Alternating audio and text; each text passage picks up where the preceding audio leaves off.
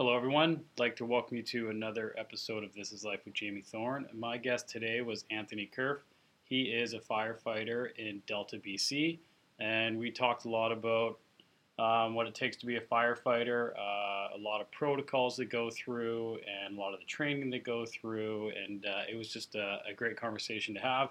I've always been curious about how that whole world works, and of course we started with the hot and cold therapy, and he did quite well in the cold. So I hope you guys enjoy the podcast with Ian Anthony. Cheers.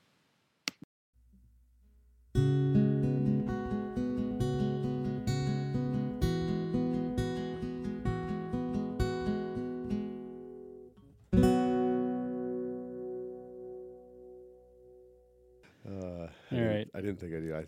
Every time I listen to myself, I'm like, oh my gosh, it does not sound as good. Yeah, when I first got, I guess we're live. Are we? Yeah, we're going. Here we go. All right. Anthony on the podcast. Cheers. Cheers. Thanks again. Oh, my pleasure. Started with the hot cold therapy. Oh. He did good. 2 minutes and 40 degree was pretty good. Yeah, that was pretty intense. I'm not going to lie. Like the sauna, I've done some nice saunas and I've been in some cold water, but geez, to actually like go from the hot and then psych yourself up to get into that cold water and like plan to be in there for like At least a minute. That was my goal. And then you're like, oh, you made a minute. I'm like, no way. Yeah. But yeah, right? I could feel my, like from my knees down, like just burning and tingling. Yeah. And I was able to finally get my breathing under control and get relaxed. And then I'm like, oh, okay. Had my hands on my chest. I'm like, okay, I can do this. Yeah. Put my hands in the water. Yeah. The hands are the game changer. You're like, such a game changer. I'm like, holy cow. Like, this is no joke. Yeah, I know. I was listening to this podcast a while ago, and this was one of the Gracie brothers from the UFC, I think. And he goes under with a snorkel, and he fully submerges himself when he does cold immersion. I was like, that's next level. That is. I couldn't imagine keeping my head under that water for even 10 seconds. Right? And I'm like, okay, well, I'm going to get a straw. I'm going to go under with a straw and see how long I can last. But yeah, it was such a good experience. And then like, boom, try the hands, and I'm like, same thing was happening from my elbows down. I was like losing sensation, like burning. I'm like, no, I'm good on my chest. You'll notice your sleep too. Keep like your sleep tonight. You'll wake up and go, yeah, hell yeah. Like yeah, like most people like have done like the cold emerge for the first time. Mm-hmm. They'll notice like, man, I slept like a baby last night. Really? Yeah. What do you think? Highland? I think it's Highland Park. It's got a nice oaky. Yeah. Yeah. I got into Scotch like maybe 2 years ago now. Really? Yeah, my buddy Adam's like really into it. He started a Scotch group. Oh, really? Yeah. Like a Facebook group? No, we go like Chaz joined, and then we actually go to Adam's place. He's got like hundreds of bottles. Really? Like, he's got series. He's got all of it. Like he's so well informed with Scotch and whiskey and bourbons and reds, and like he's just a very intelligent guy. He's that buddy, that kinesiologist, and. Okay. So when we go there, we have our own glasses. We have four glasses. Yeah. And then we start with like a whiskey that we can mix with like, what's that? A ginger beer. And it's like super good. It's like whatever the Scotch is or the whiskey, we mix it with that. And then you actually pour it together, or you just sip and drink? No, we mix it together. Okay, and it actually tastes really good. And then we go outside. We have a white piece of paper with four circles on it, and that's where the glasses go because you want the glass to sit on white paper so it shows its true color. Oh. And then we have our own cards, and then we have to write notes down about all these different palettes and everything. Like it's very like school. That's what it felt like. The first time we did it, I was sitting there, I was like, am I back in school right now? Like, and he's just so well informed with that stuff. He's like, okay, like you got a little bit of like that peatiness and a little oak, and like at the end you can almost taste a cherry. And then he's like, oh, I smelt this, and then it reminded me of this. And I'm like, how the hell? Like he's so dialed in to his palate with how he tastes stuff. I'm like, yeah, I taste that too. I'm like, what are you talking about? What the heck? Yeah, but it's actually quite fun. We sit there and we did, I think we tried 12 different scotches, and yeah, and I was pretty drunk. I would need a thesaurus. Yeah. To to actually come up with words to describe my palate, because I am not good with that kind of stuff. Yeah, I'm not either. But now we've done, I think, 3 of them, and it's tough to like try and get 4 or 5 guys together in the summer You know, it's tough to like land on a night. Yeah, so we're gonna start it. We're gonna start it back up. Hopefully, probably in October, and we might actually do a podcast with four of us doing a Scotch test. See, that's pretty cool. Yeah, I was like, dude, if there's only four of us next time, I was like, let's do a podcast, and it might not be so exciting for the listeners, you know what I mean? But I'm like, I don't care. Like, I want to do this. It'd be fun. Well, those people that like Scotch, especially if your buddy is very well known and like where the Scotch is from and all the details of like where the Scotch, how they made it, all that kind of stuff, right? He will. Like, he'll explain everything. Yeah, it's like, oh, these are in these kind of barrels and aged for this long. Yeah, because he was trying to teach us about like single malt and mixed and everything, and just I'm like, oh, why do you know all this? And so like we'd sit around the fire after we were all smoking cigars. Like it's like a manly time. Yeah. It's good. Yeah. We feel the burn. Yeah, we've had cigars in here too. Yeah. Oh yeah. We don't just why not, whatever. Eh? You know, just play darts, you can play the piano if you want.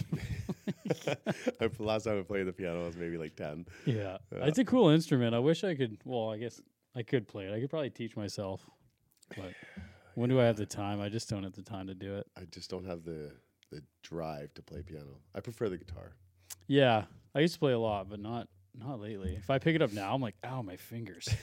It's like my fingers hurt. Yeah, I'm like, exactly. Before I'd be like, they'd be like so calloused. Yeah, like just rock hard.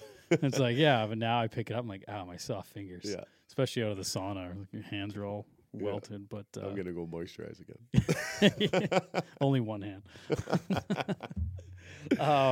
So I guess tell people a little bit about yourself. You are firefighter in Delta. Yeah. I work in Delta. I've been there for over 8 years, and then before that, I started off with the Township of Langley as a paid on call.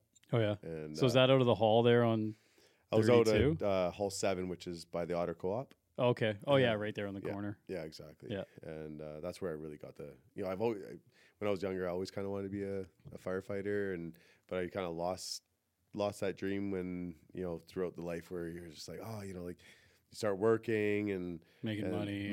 Exactly. And then I was told, back when that, you have to have a trade. Mm-hmm. To become a firefighter, or so many credits from high school or university. And so I decided to do the trade way because my dad was a machinist from Switzerland.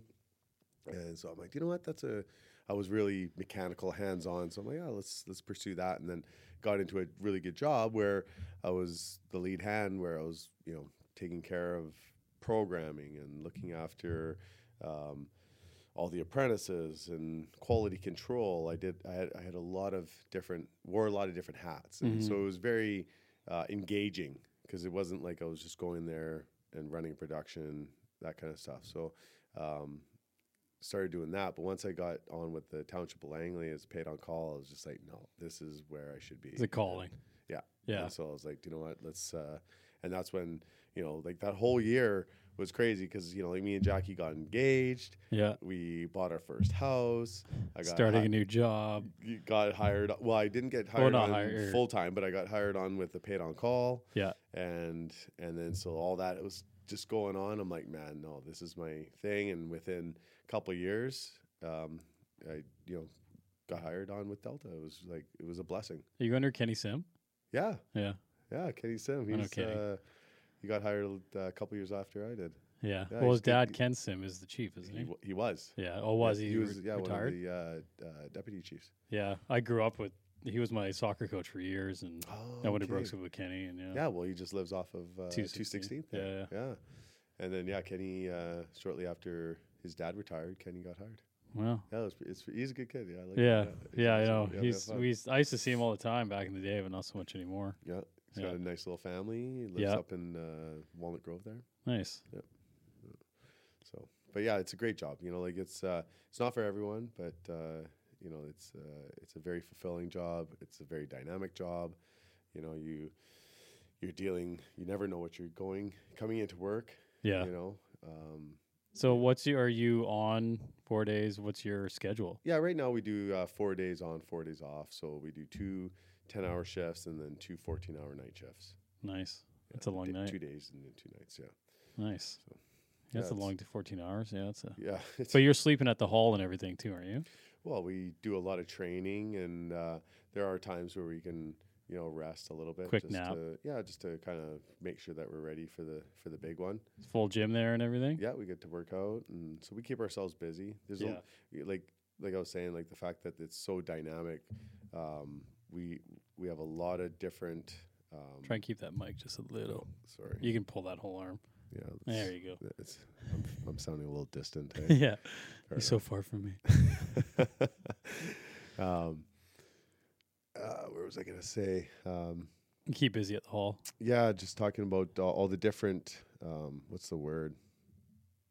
Sometimes my vocab is not the best. And Scotch will help. There we go. Please come to me now. Well, you guys have a lot of responsibilities and stuff and drills you guys are always doing, no? Yes. Yeah. I'm really stuck on this one word that I'm looking for, but either way, maybe it'll come to me. But we have a lot of different things that we need to know. Yeah. Right? So, you know, like right from obviously your basic firefighting, mm-hmm. where, you know, we have to know our tactics of how we're going to handle a car fire, a house fire, a warehouse fire, the fire aspect mm-hmm. of firefighting. But that's a very small part, especially now that, you know, building codes have gone up and, you know, people are a lot more responsible with electricity and, you know, fire and whatnot. So there's certain things that, you know, we've, maybe back in the day when you had, older technology that's, older buildings, like people overloading systems that would catch on fire more often. It still happens, but it's rare, not as often. So, we're dealing with more also car accidents. So dealing with car accidents where I'm an Auto-X instructor. So dealing with learning and teaching our crews different methods and refreshing, their knowledge of how to attack a car accident scene where we can keep ourselves safe first and foremost, and then trying to make patient care our utmost priority, where we're being able to remove the car away from the patient to be able to extricate that patient without harming them any more than they already are, mm-hmm. right?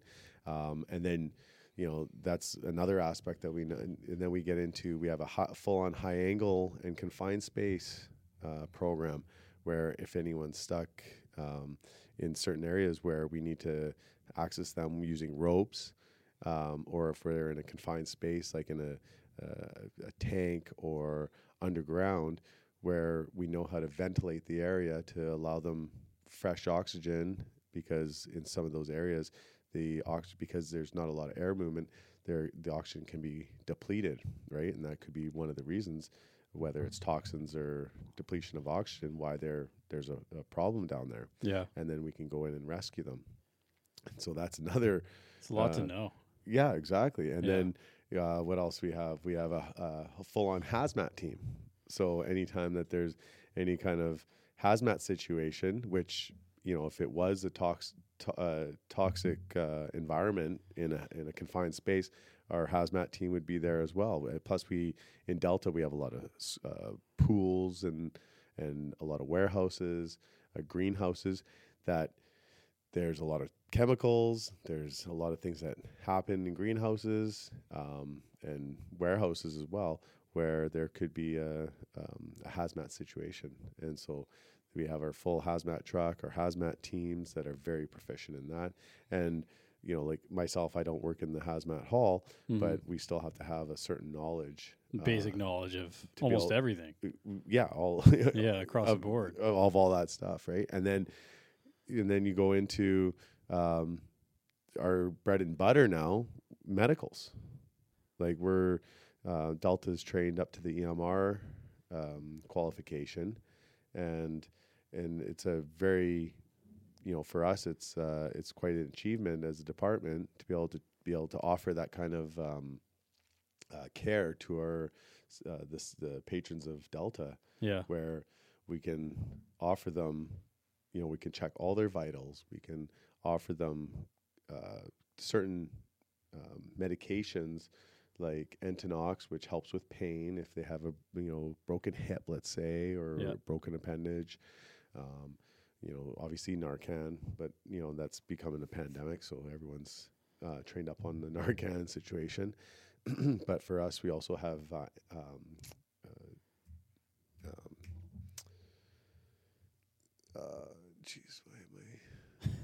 cold got to you. Yeah. Your brain's shutting off. Yeah, I'm starting to go into a deep slumber. What the heck? Okay, nitroglycerin for people that have angina. We can ASA. There's a lot of things that we can offer the people until paramedics get there and can advance their care. Like if a call comes in, like say 911, is it police, ambulance, and then firefighters show up, or it's like all three right away? Like you guys all on the same call? No. Like it depends on when they typically if it's a medical, obviously they say ambulance, right? Mm-hmm. And then ambulance will reach out to our dispatch, fire dispatch, and then they'll tap us out to help them out. So we'll because within our municipality of Delta, we have halls and trucks situated around the city so that we can make sure that our response is extremely fast. So we get the call where the farthest. It's tough to say because there's Delta's quite a big city, but most of the time we're at someone's house within 3 to 5 minutes. That's pretty quick. Getting the call. Oh, that's a big deal. Oh yeah, we're the call comes in, we're off we're finding where we're going, we're off on the truck, and we're on our way. Yeah. So, and then because we have the halls situated in all the different locations, it's typically not too far of a drive, right? So is it like closest hall goes? Oh yeah. Yeah. And we have GPS dispatching as well. So let's say we're out. Let's say we are on a call and we're driving back. Yeah. But now another call comes in, and because we're already on the road and we're let's in between our hall and the next hall, but we're heading back to our hall because we're closer. We'll get dispatched that call because now we'll be there within 1 minute, 2 minutes. So whoever's closest, let's go. Yeah. So is it like the classic bell goes off at the fire hall and? Oh yeah! You guys slide down the pole and get your pants on and go. Yeah, just like in the movies. No, the pole. The pole's for the kids when they come by, and you don't use it anymore. No, it's nowadays. With all the safety stuff, you got gates around the pole, of course. And so it's like if you open the gate, then you go down the pole. Now the gate's open, and then you forget to close the gate, and it's just like it's a safety hazard. It's just easier to just go down the stairs, and a lot of the not all the halls have stairs either, right? A lot of our halls are just straight up single level. Yeah, single level. So, we get the call, head out to the truck. Damn, I was excited. Go down the pole all the time. Yeah. Oh, the kids still love it though. Put on a good show and the kids come over. I was in every movie. Oh yeah. Like firemen got calls, down the pole. Pants are there, jackets are there. You put them on, and boom, you jump on. Our jackets and pants everything's ready to go. Oh yeah, they're ready to go. Yeah. Our pants are on our inner boots, right? So we can just jump in our boots, pull it up, and hop on the truck and throw our jackets on, and we're ready to rock and roll. So is there a certain regiment, what you have to achieve every week when it comes to training? Oh yeah, we every day and night we have so much training, and we have inspections that we have to do. We have a good regiment of how our days should go. Obviously, calls take priority on all that. Yeah. Right. But it's our goal to try and accomplish that throughout the day. Yeah. Always trying to be better. Oh yeah. Yeah. There's so many things to learn, and to be proficient in everything, it can be very challenging. It's almost next to impossible, right? Just and just in life, right? So for us to be able to keep refreshing ourselves on our our skills and in whether it's EMR or Auto-X or high angle or hazmat or all the different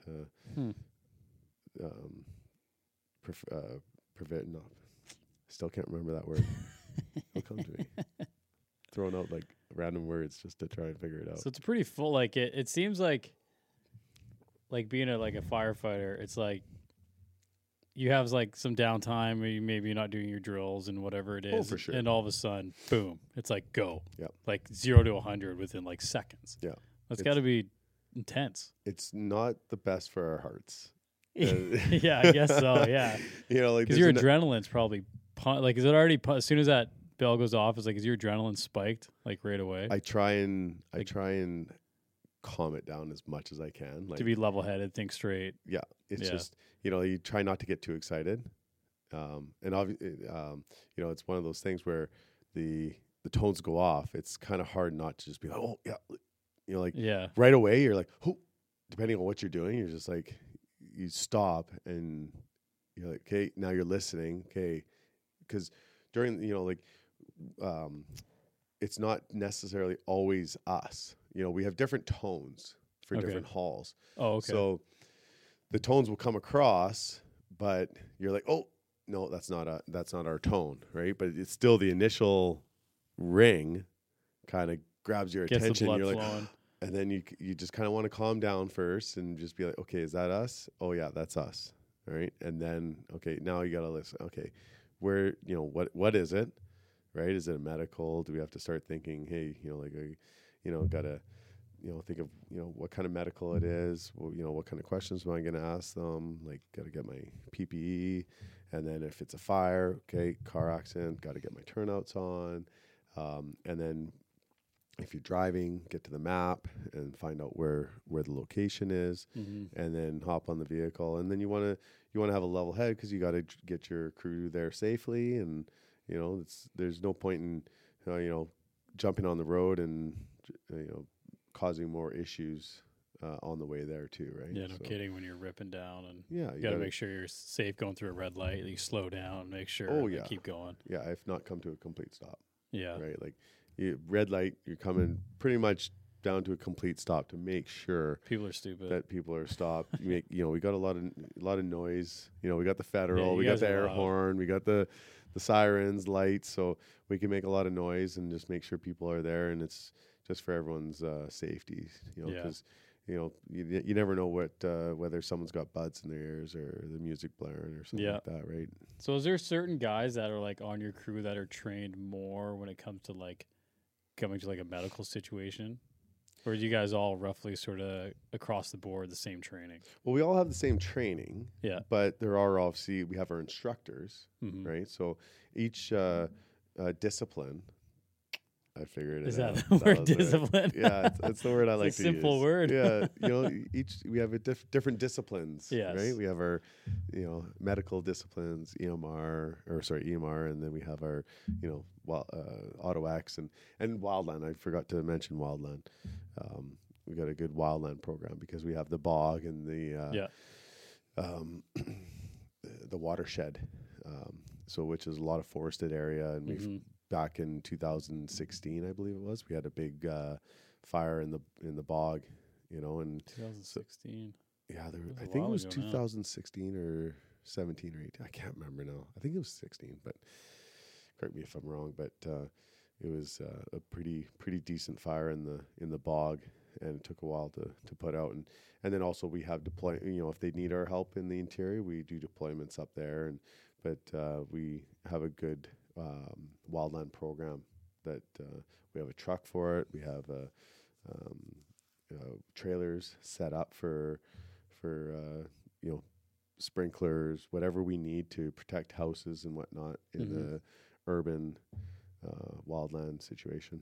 Nice. So, and it's pretty much dialed in. Yeah, but I imagine it's always new training. So you're going back to the question, like you know, there's your instructors. They are typically, you know, on top of anything the new that comes out, and they're on top of all that. And it's with our training schedule, everyone has their opportunity to relay that information to their crews, and other crews.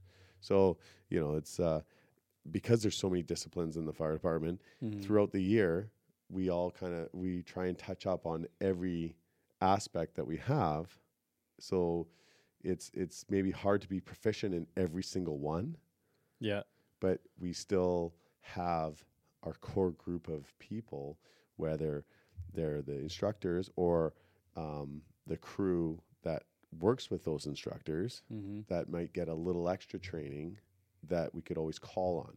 Yeah. If there is any other questions. Like most of the time it's with like the hazmat kind of stuff, right? Because hazmat, there's a lot of different chemicals out there. Yeah, for sure. It's like very challenging to remember all that kind of stuff and the different tools that we have to measure those chemicals and see if they're, you know, their LELs, like their lower explosive limits, and, you know, the toxicity limits are safe for us to go or not, right? Yeah. So that's where it's nice to have those kind of people to call on. But I like going, you know, talking about our bread and butter, like our medical calls, fire calls, Auto-X calls, you know, wildland. It's everyone's pretty up to par with what's needed to happen to pretty much figure out any kind of situation. Yeah. Yeah. Interesting. What's one of the hardest things about being a firefighter, you think? The unknown. The unknown? Yeah. You don't know what you're pulling up to. You never know.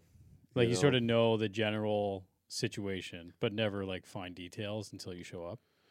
Well, sometimes depending on what the caller is, you could get a decent description, but sometimes what comes up on your rip and run, which is the sheet that prints out for us that has the address, has the, you know, obviously, yeah, the address, location, the our talk group, which is what we talk on the radio with, are the units that are dispatched, the caller, like what the issue is, mm-hmm. that kind of stuff. It might say, geez, sometimes we'll have, I don't know, someone that says, something super, like I've been to one where it was like, oh yeah, they're, you know, not feeling well, and we get there and they're in full cardiac arrest. Oh, okay. A little more intense. Right? Like, yeah. So obviously there was a miscommunication from the caller to dispatch that I don't know what happened. It wasn't dispatch's issue. It was obviously the caller was in shock or something. Yeah. This, whatever they said, or maybe they weren't able to say anything. Mm-hmm. And we get there and the person's gone, you know, in cardiac arrest, and we're like, holy crap. And now we're scrambling. We're not scrambling, but we're like, holy cow, this is go time. Yeah. And everyone just drops everything and gets it done, jumps into their positions, and we do our thing, you know. And that's where it's nice to have all the training, because you know where your crew's at, you know what we're all supposed to do. Yeah. And you just do it. There's no questions, there's no this. It's just like, you're not running around like, what am I doing? It's like, you already know. If someone's doing that and you're like, oh, I know this has to be done, and no one's doing it, you go do it. Sounds almost like military training. Oh, for sure. Like it's where very everyone, militant. Yeah. Because there's no goofing around, you know. Yeah. Like, and then you start like getting into fires, you know, or, you know, like a fire aspect where you're going into a burning building where it's very dangerous. Everyone's got to have each other's back, and they have to know what's going on. You can't do silly things. We call it freelancing, when someone just does something without letting anyone know. Mm-hmm. And it's just not a good thing to do, because if no one knows what you're doing, and you have your incident command, which is the guy that's kind of creating this plan to resolve the issue, mm-hmm. and you're, you know, he knows what's going on, this and that, and then all of a sudden something else happens.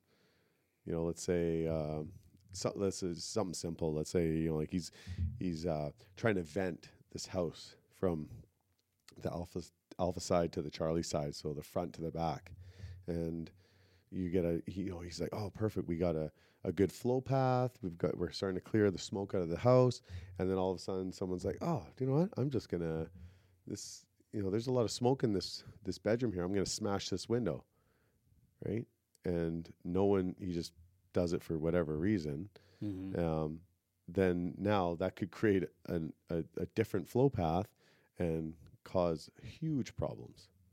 So everyone has to be on the same page, and everyone has to know what's going on, right? And so that's where the training, and that's where, you know, working together and you know, knowing your job really comes into play, because it could be life or death.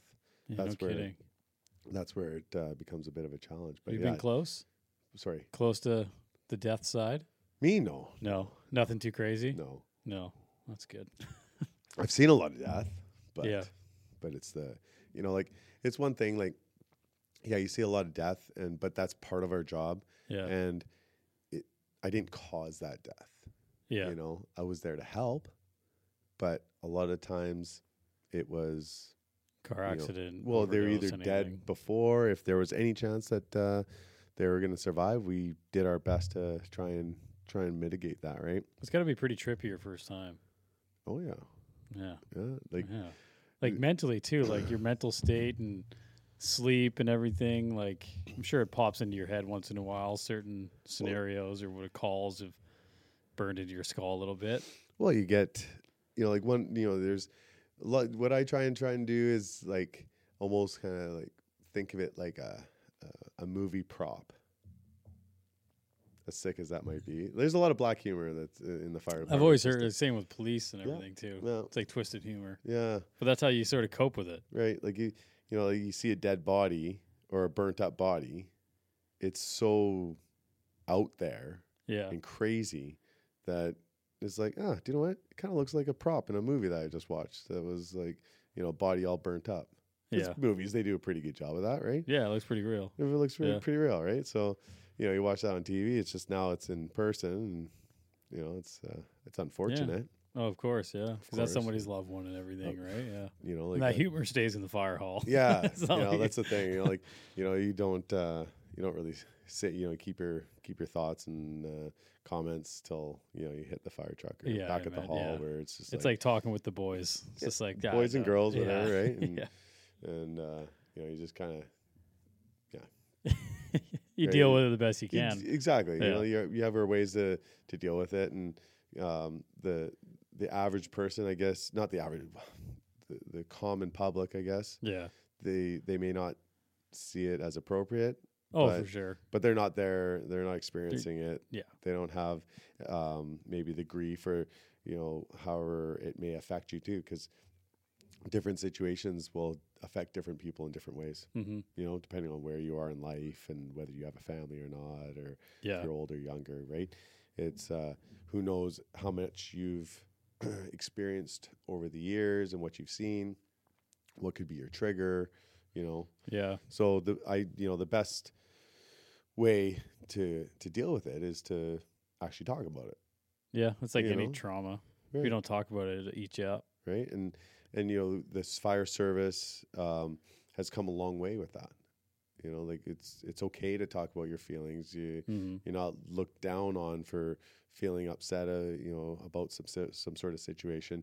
We have post-incident discussions where, you know, if it's a traumatic situation, then you come together and it's a safe place and, it's like a critical incident team. Okay. That can come. A person can come in, or you can just do it as a crew. Yeah. But if it's a big situation, then someone come, and you know that's part of our department. Yeah. And you know they'll have a talk, and you know because there are some feelings that excuse me that. You'll experience over a 24-hour, a 48-hour, or 72-hour period. Mm-hmm. You know, there's if it actually does physically affect you, they'll say, "Oh, well, these are some of the signs and symptoms that you may experience," or you know, like in your colleague, you know, if they're acting this a certain way or whatever, right? Over 24 hours or 48 hours, and you know, so at least makes you aware of what could be. You know, if there is something off. Yeah, because you need, you know, each one of your teammates to be focused. If there's something bothering them, if they go out the next day or whatever it is, then they could be completely distracted in a very serious situation. And mess the team up or whatever it is, you calm harm. Or, yeah, you never know, right? Like that's the crazy thing with our job. You know, you go and do, you have a terrible call, and literally after, you know, let's say, okay, we have a little debrief, and okay, everyone's good. Literally, like 5 minutes later, you could have the same call, and you gotta head back out, right? Well, it doesn't. Who knows? Thank God it doesn't happen all the time, but you know, you could. There's always a possibility. You could have one after the other, right?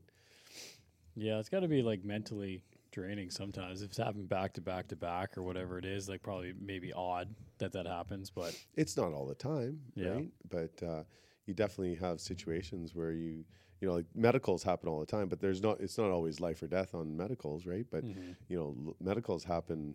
You know, you could be out, not even getting back to the hall, and another call comes in. Okay, we're dealing with this now. Mm-hmm. Oh, okay, and then we clear that one. Oh, now we have to go to this one. You know, it's So you know, there's a lot of, but that's what I do love about the job too, though. I love the fact that it's dynamic. Like it's you never know what you're going to experience. Yeah, I think most, like if every job could be like that, I think people would be a lot happier. If you're doing the same job over and over and over and over, it's like, oh my God. It gets a little monotonous, you know? Yeah, like your brain just wants to turn off. So true. Yeah. You know, you're in that production job, and that's the only thing you do. But if you're in a production job, but then you get to do this, and then you jump over and you do that, and you jump over and it's just better for you and society. Pretty much, yeah. Yeah, because when I was actually, me and Kenny actually went out to the Hall and Delta ones when we were younger. Oh, cool! Because like, you know, like every kid wants to be a firefighter when they grow up, right? So we went there and like saw his dad and stuff, and walked around the hall and met a bunch of the guys and stuff. And I was like, oh man, this would be pretty cool, but I just never followed through. Like the most typical, like you find out how much work it really is. You're like, holy shit! Yeah. I was already like making good money at the time. I'm like, yeah, it's good. It's tough, right? And then you take a pay cut, and especially if you have a good job, right? And yeah, like my tile setter, I think he just got on with the crew, I think, or part-time or whatever it is. Okay, I'm good like, for damn him. Damn it. He's losing my tile setter. Oh, no. But I'm happy for him. Oh, you'll have to get him on the side job, eh? Yeah, yeah. He's always complaining. He's like, oh, I finally got it. I finally did it. I was like, oh, awesome, man. Yeah, it's not easy. You know, like it can be very challenging for at times. Yeah, because you like, don't you have to do like a lot of like community work and too, and like... Well, there's obviously you have your school credits or a trade that, you know, as a prerequisite. You have your firefighter 10-1. You have, not all actually departments ask for that, but and then you have other, like our department asked for like a high angle technician certificate. We have to have EMR. So there's a bunch of courses that you do have to take to actually just be able to apply to get on with certain departments. Mm-hmm. And then you have to go through the hiring process, and you got to stay up to date with all your like EMR and certifications and whatnot. Yeah. So it's a lot of work. It is a lot of work. It's, you know, and then you have to do your regular job too, because you still have to pay the bills, or at least, you know, like, you know, maybe if you're younger, maybe it's not so bad, but for myself that was doing it with a family and mortgage, all that kind of stuff. It was a lot of weight. It was a challenge. Yeah, you know, but it went well for me. I was, you know, it was pretty much a year from when I started applying that I got on. So, yeah, and like constantly trying to like do new courses, like trying to do it, anything you can realistically. 100%. That's the thing. Like throughout that year, I started applying, you know, because that's when I got my 1001. But then within that year, I did. You know, I did high angle, I did confined space, I did Auto-X, I did even like, because with our wildland, we drive UTVs. Oh, nice. So I did UTV course. So that'd be fun. That was a fun one. All right, let's do this again. Yeah, let's go rip around on a UTV. And there's a bunch of different courses so that you can actually show that you're bettering yourself. You're not just like, oh, you know, I got just the amount of criteria to apply for the department, so I'm good there. You know, you want to always show that you're bettering yourself, because after you get hired on, it doesn't end there either. Yeah, it's not like you're done. Always trying to better yourself. You know, there's always new techniques, or there's always new studies that come out that, you know, whether we adopt them or not, you know, like if we do adopt them, then you're starting to learn that kind of stuff, right? Mm-hmm. we, you know, the fire service, you want to, you know, what you want to grow with technology as well. Yeah, I guess that's that changes so rapidly too. It's incredible, right? Yeah. Some things make it easier. Some things make her a little bit more challenging. Yeah, I guess something sometimes breaks down. You're like, stupid computer. You know, yeah, like, it's like all this fancy need the old stuff. School way. Yeah, let's just go back to the. That's why it's nice to know some of the old school stuff too, right? Yeah, it's hard to let some of that stuff go. Yeah, no kidding. Do you need? I need a little something to drink here. Yeah, I was gonna say you're running empty. So am I. I don't know, what should we get here. Maybe I don't know, but my throat is coughing. Jeez. I don't know. We have that Hennessy. Maybe I'm talking too much. Is that what it is? No, that's the whole point of a podcast. Yeah. This is a free-flowing conversation. There's no script. There's no. I know. It's like, I didn't even think I was going to be able to talk like this. Well, that's the thing. It's like, what do we talk about? It's like, dude, trust me. Once you get into it, it's like, it just flows, you know, we're like 40 minutes in. It's just like, really, it just flows, right? Doesn't. Like, there's, I think at the beginning, like when I had the podcast, like it was like a lot of friends, so it was easy to like shoot shit with and stuff like that. Yeah. But like I've had like a politician on before, like for the like I've had him on twice. I felt way more comfortable the second time. Yeah. The first time I was like, the back of my chair was like soaked, and I would be like, oh man, like because I didn't know him. He's a politician. He represents Conservative Party with Langley and Aldergrove. Crazy. You know, he's at the House of Commons and speaking and stuff, and I'm like. Like I'm some idiot from Langley trying to start a podcast. No doubt. And I'm like, how'd you get him on? This girl I actually made a table for. Yeah. She reached out to me asking, because he was like visiting small businesses and like seeing how they were doing and blah, blah, blah. Like, so showing good face in the community or something like that. And she's like, oh, like, would you mind him coming by and, like, you know, seeing your woodworking shop and stuff? Oh, okay. And I was like, oh, can I do you one better? I was like, I have a podcast. Would you be interested in coming on for, like, an hour? And she's like, okay, well, that's pretty cool. I'll ask him. And then she got back to me saying, yeah, like, he'd love to come on. I was like, okay. Did you make him a table, too? No, just I made the girl one. And then he came on, and I was like, oh, man. Like, it was – I think I did okay. And then – but the second time around when I reached out again, I was like, hey, like – a lot's happened in the world in the last 2 years. I was like, would he be interested to come back on? And this time I was prepared. Yeah, I had like, you know, because how my mind works, it's hard to turn it off. And it's like, I'll be sitting in bed and I'll be exhausted. And I'll be sitting there and I question that I would want to ask a politician or a fitness or nutrition question would pop into my head. I'd be like, oh, that'd be a good question. I'd run up to the kitchen because that's where I charge my phone. And then I'd say it into my phone, and then I'd go back into the bedroom. And it's like, okay, so I had, like, questions for, like, 4 or 5 months leading up to this conversation. Because, like, I can shoot shit with you, no problem. We talk about firefighting. We talk about whiskey. We can talk about family, whatever it is. But a politician, I'm like, you got to be a little more dialed in. You got to, like, study a bit. You know what I mean? You want to be more prepared. Don't want to waste his time, right? Exactly, right? He's a busy man. So, like, I felt way more on top of this this time. I was like, okay, good. Well, it helps when you have... good questions to ask too. I think so, yeah. Like a good friend of mine. Help guide it. Yeah, like a good friend of mine. He's like, he listens to everyone, and like he called me like a month or so ago, or however, like probably longer than that. But he's like, "You're doing good. You're sounding a little better." And I'm like, "Okay, good." Like you know, people are like, "Yeah." I was talking to someone the other day, and they're like, "Oh, have you got like, are you getting paid yet?" And I was like, "That made a dime." I was like, I don't care. Like, it's not about making money. It's about like. I've met you a handful of times, but we've never really talked. No, that's true. But it's like, tonight it's like, oh, we do the sauna cold plunge and stuff. We like see how that goes. We come in here, we have some drinks, we shoot the shit, and it's like, oh, it's actually pretty fun. Did you have me mic'd in the cold plunge and the sauna too? Yeah, he was crying. Yeah. No. But no, it's just screw that. I want proof. Yeah, we didn't film it. Oh, we didn't film it. Yeah. Damn it. But like, I've had a good. It's up here. It's up here. Yeah, I just wanted to show Jackie proof that I could do it. Hey, I'll message on Instagram or something. Like, he did 2 minutes and then he dunked his head. I did. I never knew. Like, I've always enjoyed listening to podcasts for like probably 5-6 years now, like religiously. And I'm like, man, that would be so fun. Like sitting in a room with all your friends, no distractions, shooting the shit. Like, there's nothing really better. Dude, you're doing it. Yeah, like, you know, and it's like when I've had certain friends on, we've talked for like 3 hours, and it's just like, you know, you take the headphones off, and he's like, man.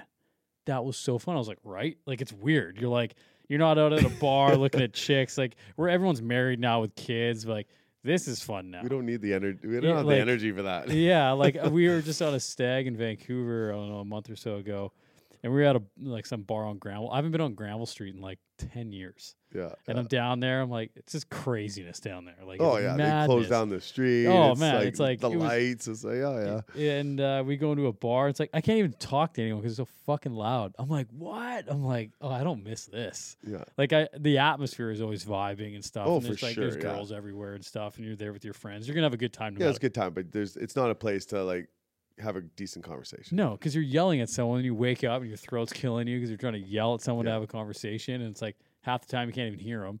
Yeah. It's like, I enjoyed that time in my life when I did that, like every weekend. Yeah. But like, now I'm like, I don't want to be here. Like my throat is probably going to hurt tomorrow, but we also talked for like an hour and a half. And your throat's going to hurt after a night where you had like maybe 5 words come out. Yeah, exactly. Like I've had podcasts back to back. And like I've gone inside after for talking for like 4.5 hours. I'm like, jeez. My fucking throat hurts. Like I'm just talking. I didn't even think about that. I don't think I've talked that long. Yeah, and like undistracted. It's not like, you know, we're sitting here like eye to eye, like, you know, 7 feet away from each other. It's like there's no phones. There's no kids running up, Dad, I need this. It's like there's nothing. Yeah. But I've had my kids come in on like a midway through a podcast. I'm like, hey, guys. Like, hey, but I don't care. Like I like just edit out or whatever. I don't edit anything, man. Oh, no, you don't? No, it's like because... So my stuttering is going to be all in this? Yeah, it's totally going to be great. In there. Shit. This guy's a firefighter and he can't talk? Yeah. But it's like, I like real, raw conversations. I don't like anything scripted. I don't like any of that stuff. Yeah. I'd rather hear a real conversation. If someone burps, coughs, I'm like, whatever. Yeah. It's like, that's why I like almost named it like This Is Life with Jamie Thorne. Yeah. It's like, because that's what it is. Cool. But, it's... I don't know. I'll go grab a ball. It's like... It took me half an hour to figure out the word discipline. Yeah, I'm going to live that one down. Like, shit. I won't edit this. Just stand up and get up in the middle of it. Okay, what are we having next? I don't know. We've got double wood age 12. We'll try this. I think we need your buddy here to help us out. Yeah. That was brought on by my buddy Jordan Carrier. I think shout you need a Jordan. Yeah, I think the wire... I think you need an extension on this one because I like to lean back. Well, you can pull that thing like back. No, but I got to like straddle... Oh, scoot forward. Yeah, I got to straddle it's not perfect. The table. You know, like this live edge table is nice enough to straddle, but... yeah. Jeez. This is nice. Yeah, I made it and I was trying to sell it. And I was like, this is becoming the podcast table. Yeah, this is the official podcast. Yeah, like my buddy threw like a dart in it. We were playing darts and he right to the table. I'm like, thanks, come on, bro. Oh man, there's like water stains. Oh yeah, I don't care. Do you know what you need to do is make some live edge coasters? Yeah, I don't care enough anymore. it's like really nice clear all walnut table, and I'm like, whatever. This is a beautiful table. Ah, fuck it. Yeah, whatever. But oh goodness. Yeah. Yeah, we should. I'm talking to my buddy Mark, who's that firefighter out in North Van. Oh yeah, and he said his halls and the halls around him are actually looking into maybe doing like a cold plunge at their halls. No way. And I'm like, really? Because they're just trying to get more like in like they're thinking like infrared saunas because like there's so much talk about them these days, like the benefits of saunas and everything. And I was like, dude, like he's like, how far is your cold plunge out from being on the market? And I was like, next week, man. Hmm. So I got to touch base with them again. You know what? That's the one thing that's nice with being a firefighter in this day and age is that people are aware of the environments that we enter. Yeah. And there's a lot of health and safety or health and wellness that goes into different programs for the firefighters where, you know, like we have a health and wellness committee that looks after trying to, you know, set up things where we can get a baselines and get checked out so that every year, if something does arise, we can nab it early. Yeah. You know, and that's kind of the key because, you know, we are putting ourselves in these situations to help others where they're not ideal. You know, whether it's a car fire, a house fire, any kind of toxic situation. And, you know, that's what I guess why cancer is so prominent through the fire service, which is kind of scary when you think about it. Sure. Especially older buildings. But I do love firefighting, so it's like, I guess it's a hard thing to kind of think about, because you just love firefighting, and you don't really see that. You know, there's always a possibility, I guess, but that's why, you know, we try and stay fit, because you know, you're talking about, you know, your whether you're chilling or doing something or whatever it is you're doing, all of a sudden, you know, your heart rate can go from 60 beats or 50 beats a resting to like 120 plus within seconds. Couple seconds, yeah. You know, and that's not healthy for anyone to experience that. But when you're more physically fit and healthier, your body can, you know, roll with that a little bit better, you know? So that's where, you know, so you get that plus, you know, all the safety stuff that we're experienced, you know, we're learning about fires where we do decon after the fact, where we're not bringing the fire back to the hall, not back into the truck, because, you know, like, you know, if we don't decon after going into a building and getting, you know, a lot of the, back in the day, the materials that people built with, whether it was furniture, well, asbestos is... asbestos is maybe a different situation, because it's only when it's like airborne. Broken and airborne, right? But like the actual carcinogens that can cause cancer. Like, don't get me wrong, asbestos is terrible too. Like if you're in after the fact and you're breaking stuff down, and you're not wearing a mask. Yeah. That airborne stuff, now you're going to affect your lungs. But I'm talking more, or at least my train of thought is talking more about the we're not just burning. You know, the furniture back in the day was real wood, and, you know, so it's like, you know, it was more pure materials, where now it's half the stuff that's made now is there's some sort of plastic in it. Yeah. And plastic is so harsh. Well, especially like a lot of moldings and everything inside houses are like MDF. Yeah. And people don't know what's in that, because it's like made halfway around the world. And they don't know what you're putting in it. Who knows, right? Yeah. And all the foams, all the I don't even know, like all the materials, there's always some sort of plastic, polyesters, plastic, you know, woven into it. That's why houses, you know, when you talk about like a fire load, which is all the contents within a house or building or whatnot, they go up so fast, because it's plastic just burns so quickly. Yeah. You know? So black too. Like plastic burns, right? Like nasty. And so it's not just the fact of actually breathing it in; it's the fact that, you know, it gets on your turnout gear or any exposed skin, and it doesn't help that fire. You're working hard, so your pores are open, so it's not hard for your body to absorb that stuff. Oh yeah, never thought of that. So that's another aspect where it's like, okay, when you're finished a fire, you know, we have all our PPE that covers all, you know, all parts of our body, like even our neck and, you know, face with our balaclavas, and then, you know, our actual face with our SVBA. And then after the fact, we get washed down with soap, and, you know, we have special decon buckets where everyone gets washed down and everything gets cleaned. Our turnout gear go into bags, we, you know, throw on coveralls, head back to the hall. We got fresh turnout gear to put on. All that turnout gear goes to the washing machines and gets washed with special detergents to get rid of all that kind of stuff. Wow! And, you know, and then we have special soap at the hall to help with trying to, you know, get all if there is anything. Don't ask me what's in the soap, but apparently it works. It's supposed to help for, you know, that kind of stuff, to help with after a fire or whatnot. Yeah. And so we're at least, you know, the Delta and all the departments, it seems like, in the, you know, hopefully around the world are trying to go in that direction to make it safer for firefighters after the fact too. Yeah, I was gonna say not just during, but after. Mm-hmm. Do you find like a lot of guys that you work with are really like health conscious, not just with like, you know, like training and being strong and, you know, flexible and all that type of stuff, but when it comes to like nutrition? Yeah. Yeah. Oh, it's changed huge. into the fire service. Like, we eat way healthier than we did even from when I got on.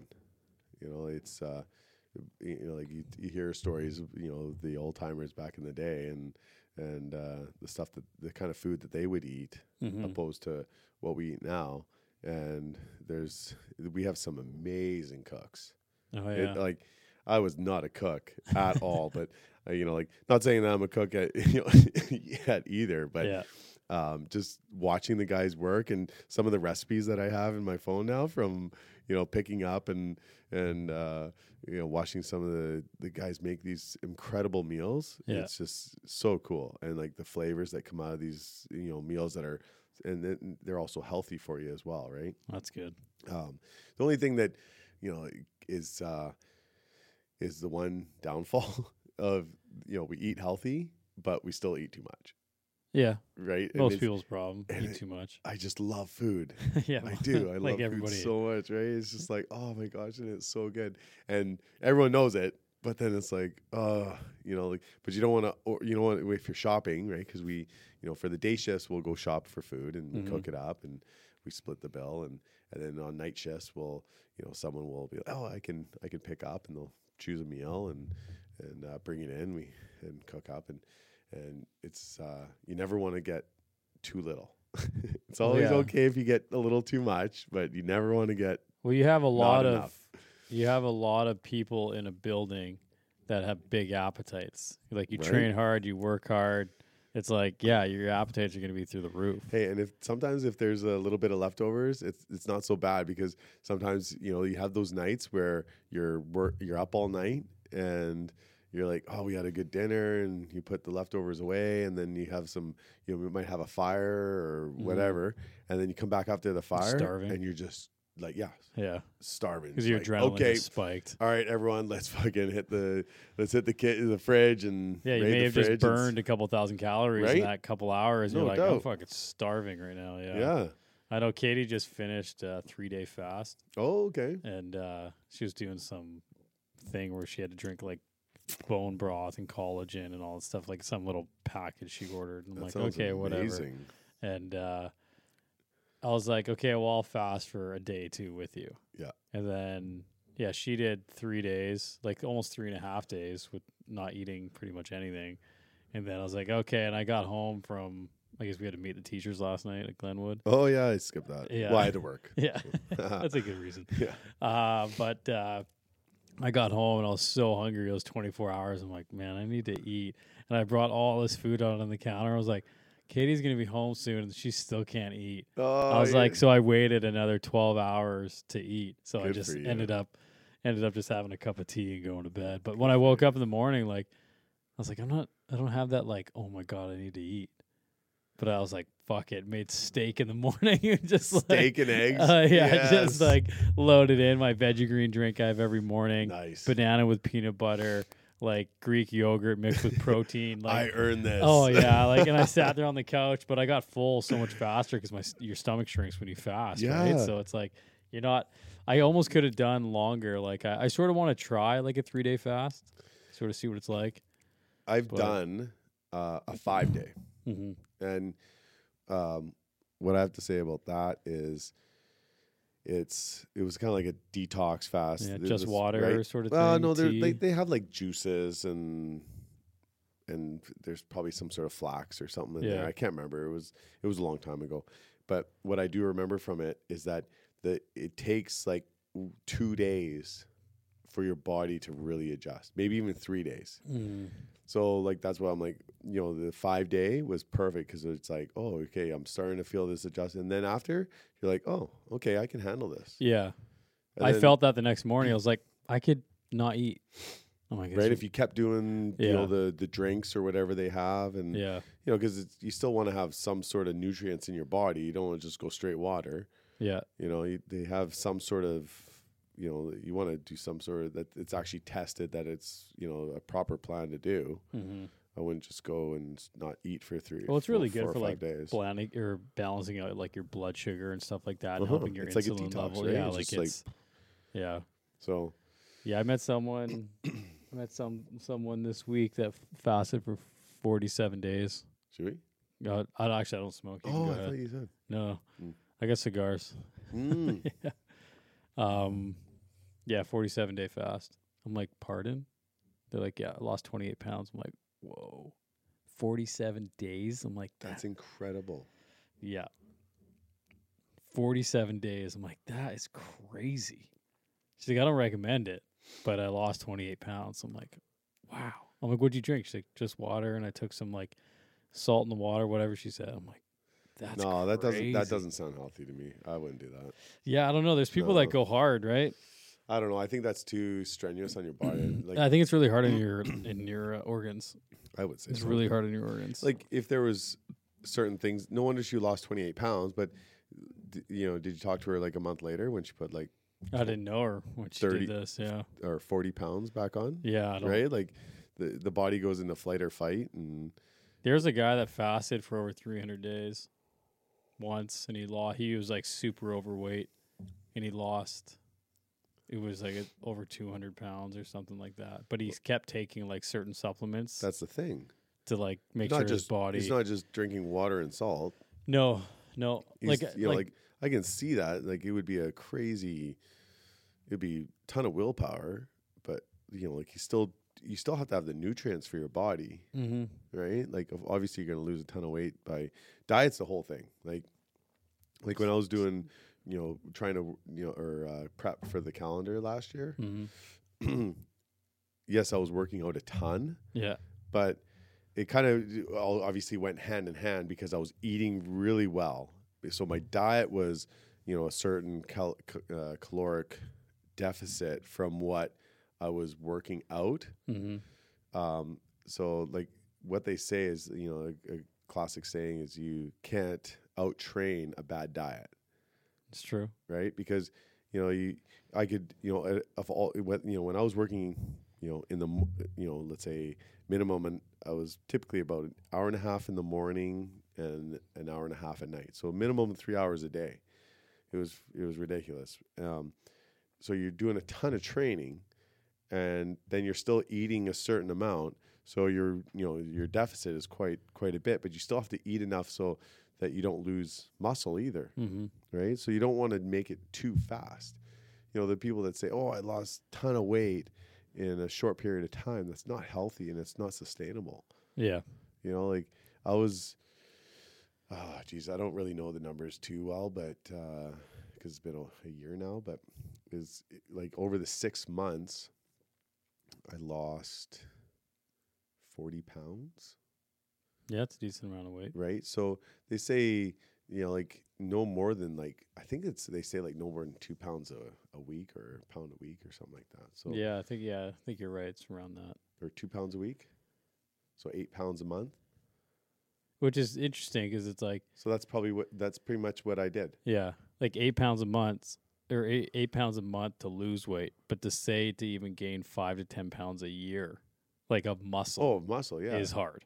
No doubt. It's hard to do. And that's what I tried to do. I was like trying to lose the weight, but keep the muscle. Yeah. Because I started at like 240-ish, 230 to 240. And then I took pictures around 190. Wow. What do you weigh now? Around, I would say about 205 to 210. And what are you, like 6 feet? Yeah. Yeah. It was literally maybe a week after I finished taking pictures and... was back up to like 200. Yeah. Easy. Like my body does not want to be at that weight. I'm just too, if you look at it, like the pictures, I found that I was like quite shredded.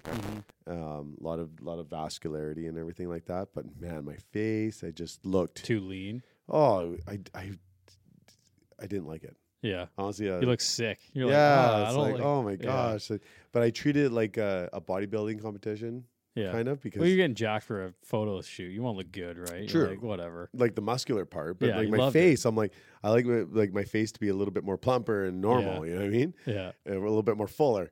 And like my parents owned a fitness store for all those years, so I've known a lot of bodybuilding guys and all that, and so it was kind of maybe a little bit of a bucket list to not only be on the calendar, mm-hmm. but I never really wanted to do the fitness shows. It wasn't really my thing to get up there and in a Speedo and start flexing off. Right.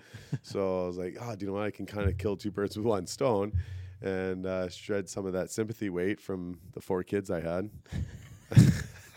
If Jackie hears, I mean, my wife. We have the easiest job when it comes to the first 9 months. Where's that edit button again? Delete. Somewhere.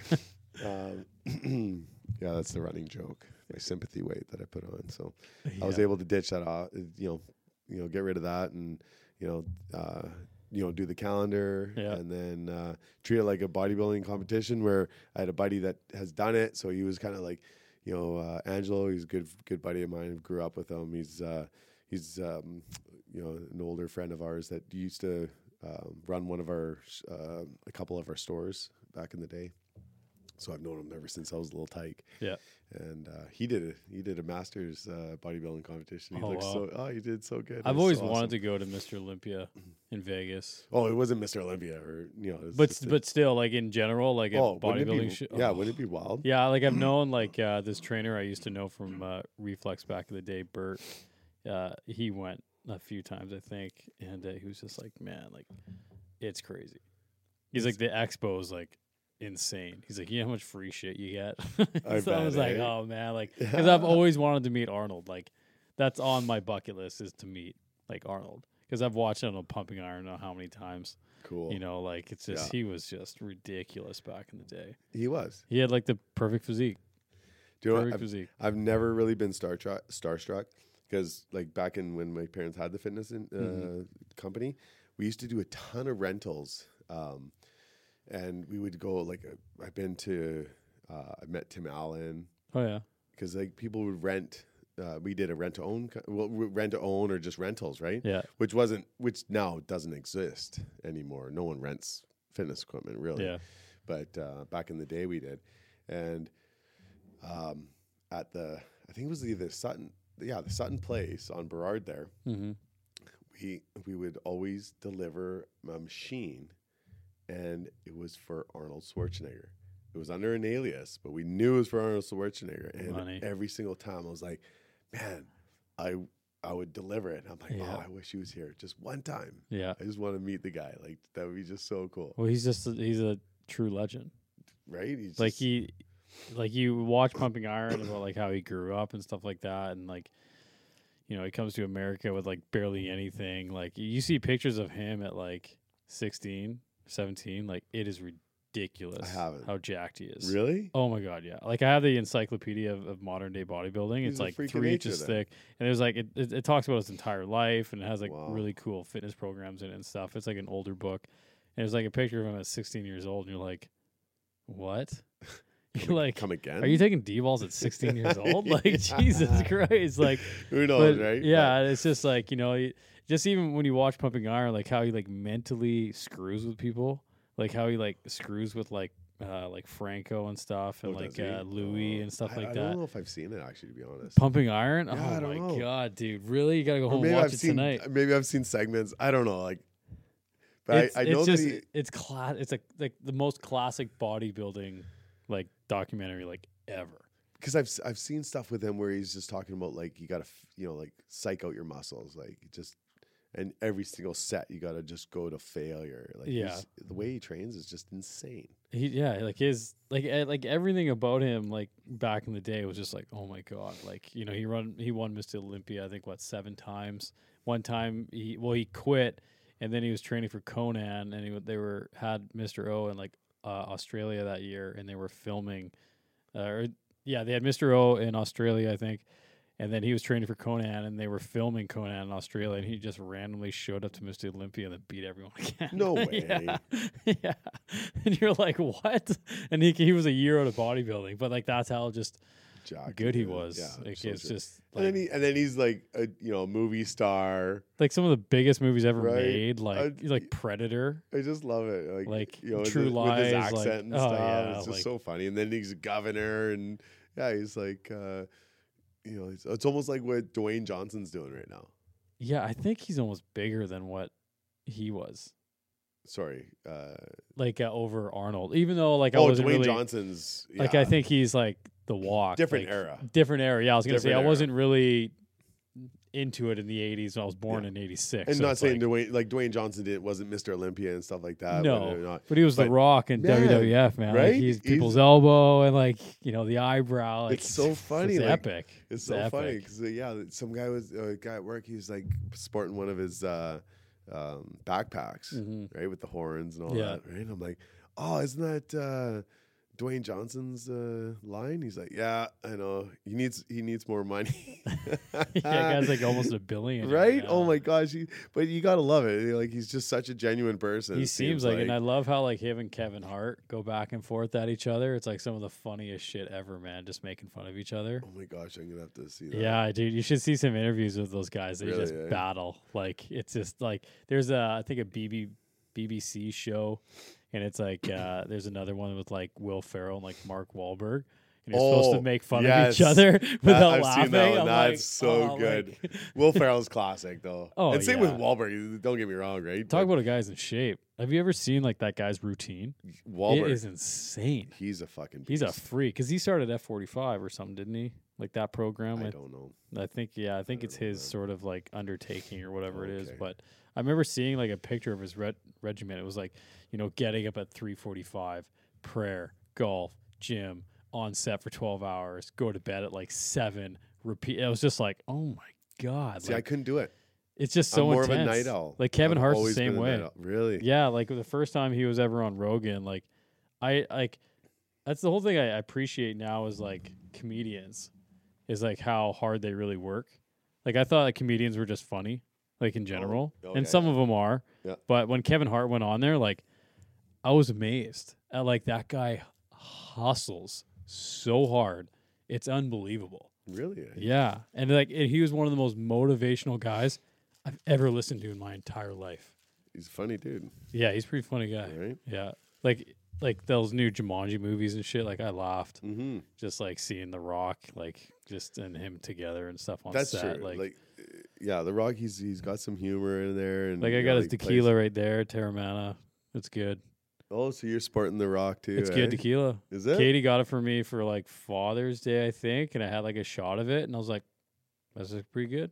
I was like, I like it. You got a lot of bottles up there. Which one is it? It's the one sort of in the middle, Teremana. Oh, I see it now. Yeah. No, it's good tequila. It's actually, it's really good. Really? Eh? Yeah. Should we try it? Yeah, we try some. All right. Let's do it. Next little drink. Next little bit. We do got to wrap this up, though, in about 10 minutes. Oh, yeah, you have it. Yeah, I got to... Yeah, because they're in Turkey, so I got to talk to them. Damn. Yeah, they'll be like... How long do you have to talk to them for? 45, 50 minutes. Oh, that's a long time. Yeah. Sure. Yeah, it's not like a quick chat. No. You got here too late. I know. You're helping people. I was busy. Shit. You're a busy man. It was a busy day today. Yeah. Shit. Well, I get it. I got to get up and work in the morning next door and have my mom's family come over. Even though she just got COVID on Tuesday, so she can't make it. No. Like her whole family's coming over and she can't come. Really? Yeah. Oh. I'm like, how about you just stand outside? Like, she's like, well, I can't hug the kids and stuff. I was like, just stay outside and like have a glass of wine. Damn. Her and my stepdad are fighting it right now. So. Oh, no. But whatever. She's like, I thought I was going to dodge a bullet. I was like, you ain't dodging nothing. No, it's like, full out there. Yeah. Oh, well. But yeah, whatever. It is what it is. Yep. All right, well, we can try a little drink of that Teremana. Well, might as well. I like a little scotch. Tequila. Yeah. Whew. But yeah, no, it's The Rock. He's done some good, funny, like the Moana. Dude, that movie was great. I love the show. Yeah, like I think it's great. He's got a great voice. He's like ripping it up. It's funny because apparently, like. His daughter, I've seen something. It's like his daughter loves the show. Yeah, he sings the songs to her. But she doesn't realize that it's him. Yeah, yeah. And so he's like, "No, it's me." And he's like, actually saying it to her. They don't understand. Like that. She's like, "No, dad. Yeah. It's shit." The new Black Adam looks pretty badass. Black Adam. Yeah, that's DC's new movie coming out. I think soon, by the end of the year. Yeah, and The Rock's playing him. Oh, really? Yeah. Oh. Super jacked. Talk about a guy that's on growth hormones. That guy. You ain't getting that big natural, bro. I'm sorry. That ain't fucking natural. Yeah. I don't care how hard you train. I'm not going to say anything, but it's not looking good for you. If I can look like The Rock. Right? Yeah. That might be a bit much, but, you know. Gavin, we're going to spread her ashes, actually, November 20th weekend. So her birthday is November 21st. So she passed away just last year, I think. Yeah, I forget the date she passed away, but yeah. Oh, that's sad. 100 years, though. That's incredible. She got a letter from the Queen. For sure. Just in time. Oh, man, that's such a sad subject, right? But, yeah, she's going to be 99 in October here.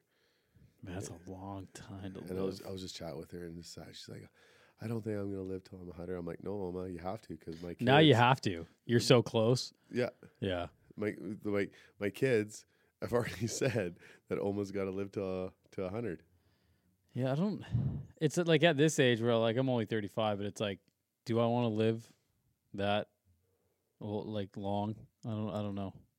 I listen to a lot of podcasts about anti-aging, how they're going to be able to reverse aging soon. Really? Yeah, it's creepy stuff. It's weird. That would be. And I'm like, man, what do you want to live for like 150 years? No. Like that seems kind of crazy, right? Depends on the situation, right? Or the fit and the, you know, the fitness that you're in and the mental state, I would say. She's like still mentally so with it. That's crazy. Like you're saying like how she still drives around like the trailer, like wherever she lives. I'm like, what? Like, no, that's not suitable for a podcast because she doesn't have a license. So. We don't even know her name. Yeah, exactly. Everybody's fine. Nobody cares. Yeah, no. There's no like police officer like, hey, I'm going to track this old lady down. She's almost 99. Yeah, no, she's got a scooter. No, screw that. I'm way better. Yeah. Well, she's been driving a car for how long, right? Oh, I said driving a scooter, not a car. Oh, sorry. No. Damn it. You got me. No, it's pretty funny. But, you know, like, it just comes natural for her. And like, since she's with it, she's like, it's just that her body is now, she's having a hard time getting around and stuff, but she lives on her own still. It's pretty amazing. That's crazy living on her own at that age. Right? It's amazing. Like, it's like she is a phenom, but she's, you know, they don't make them like they used to, really. Like, everyone is too weak and eating shitty and not exercising gets offended by calling them something. Yeah, let's not get into that. I'm not going down that road. No, definitely not. But, you know, like, it's amazing. Like, the stories that she has is incredible. Oh, yeah, she's seen. She grew up a lot. She grew up in the Netherlands. And oh yeah. So it's like she has stories where she was like a little girl, the sirens would go and she's hiding out. Mm-hmm. Like the bombings. Oh, yeah, exactly. Yeah. Right? Like I can't do it justice cuz you know, I've heard the stories, but I'm just I just can't do it justice. Yeah. They're really cool. Actually, my wife was filming her for a while, and she would just talk about different. That's cool. Yeah, that's something you want to like hold on to. Well, for sure. Yeah, that's pretty sweet. Yeah, my grandpa was a bomber in a navigator in a Halifax bomber in World War II. Wow. Yeah, he flew like 39 missions, which was super rare, and they did Aeroplane magazine did a whole spread on my grandpa and stuff like that. Had his picture and pictures of his crew and everything, and we have like his helmet, and we have all his. Not catalogs, all those like reports from the flight and everything. That's like my whole left arm is for my grandpa and everything. So really cool. Yeah, like all his medals and I have like his helmet and everything is like the symbol here. No doubt. At the end with the angel wing off it, like he could fly by the stars at night. Damn. Yeah, that's pretty cool. That's really sick. But I didn't get into like war stuff until like later, mm-hmm. until sort of he was passed. Mm-hmm. And I was like, damn, I wish I was like into this when he was still around, where I don't know if he would talk about it or not, but you know, like we have like written reports, like, you know, coming back on 3 engines and stuff. Like it was crazy. Like, and we did Palm Springs years ago and we walked through the Air Museum down there. And I was like talking to this old timer there. I was like, yeah, my grandpa was a navigator and a Halifax bomber during World War II and stuff. The plane was very similar. And he's like, oh, your grandpa would have sat like right here. And like walking, it's like it's tin on the walls, like tin. Crazy. And I'm like, boy, man, like you got like huge bullets coming up, like freaking piercing this stuff like nothing. Wow. I'm like, that's crazy. And he's like 21. Yeah, they're all young. And I'm like, what were we doing when we were 21? Partying. It's like no responsibility. No wonder why we're built differently. No doubt, right? It's like, what'd you do? Like, I was trying to get laid and just drink. Yeah. It's like that's pretty much it. I wasn't like fighting a world war, like watching your friends like die next to you, like right. Yeah, different era. Yeah, we're soft, but we do got to wrap this though. I got a call. Oh, fair enough. All right. Yeah. Appreciate you coming on. Hey, it's been a pleasure. It's good, right? Yeah, it was a lot of fun. We'll do it again. So we have like 2-3 hours to just shoot the shit. We'll have some cigars next time. Yeah, let's do a cigar. We'll crush it. Yeah. This tequila's, just to wrap it up, this tequila's quite nice. It's not bad, right? Like, I'm not really a tequila guy, but it's not like you're shooting Jose and you're like, whoa. This stuff, you're like, you taste it and you're like, you know what? It's not bad. It's got to be 100% agave. Yeah, whatever it is. There's different levels of grading, I think, when it comes to tequila. No, it's quite nice, though. Yeah, it's not bad. I like it. Cheers. All right. Cheers, bro. Right. Thanks for coming on. Cheers. Hope you guys enjoy the conversation, and catch you on the next one. Cheers.